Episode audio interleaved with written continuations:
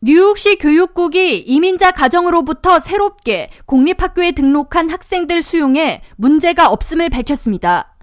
네이비 뱅스 뉴욕시 교육감은 30일 기자회견을 통해 지난해 7월 이후 약 10만 7,300여 명의 이민자가 뉴욕시에 도착했으며 이 중 뉴욕시 공립학교에 새로 등록한 자녀 수는 총 1만 9천여 명에 달한다고 밝혔습니다. 이어 뉴욕시는 영어를 제2외국어로 가르치는 교사가 3,400명이 넘고 일반 교사 중 1,700명 이상이 스페인어에 능통하므로 이민자 가정의 자녀들을 모두 수용할 수 있다고 설명했습니다.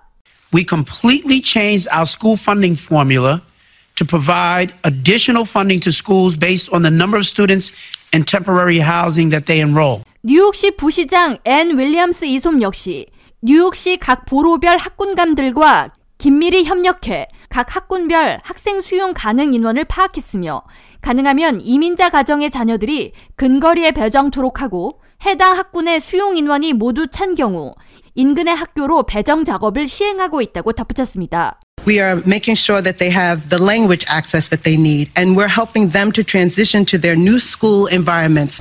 또한 이민자 가정 자녀의 언어 통역, 통학 서비스, 정신건강 등을 지원하는 사업을 Project Open Arms로 명명하고 학령기 어린이들의 뉴욕시 적응을 돕는데 최선을 다하겠다고 밝혔습니다. 데이비드 뱅크스 교육감은 추후 스페인어를 구사하는 교사 채용을 더욱 확대한다는 계획이며 이를 위해 교사연맹 UFT와도 긴밀히 협조하고 있다고 밝혔습니다. 한편 캐시 호컬 뉴욕 주지사는 30일 연방 정부를 대표하는 알레한드로 마요르카스 국토안보부 장관과 2시간 이상 망명 신청자 수용 문제를 두고 논의를 진행했습니다. ABC 뉴욕 등 미 주요 매체들의 보도에 따르면 호컬 주지사는 이를 통해 이민자 처리 문제에 대한 백악관과의 추가 협상을 시도한 것으로 전해지고 있습니다. 연방정부는 뉴욕의 이민자 수용을 위한 구체적인 재정 지원 계획은 밝히지 않은 가운데 이날부터 망명을 신청하는 이민자를 식별하기 위한 개인정보 데이터 및 인력 수집 애플리케이션 CBP 운영을 시행하기로 했으며 이를 통해 이민자 취업 허가 신청 그리고 처리 속도가 증가할 것이라는 기대가 모아지고 있습니다.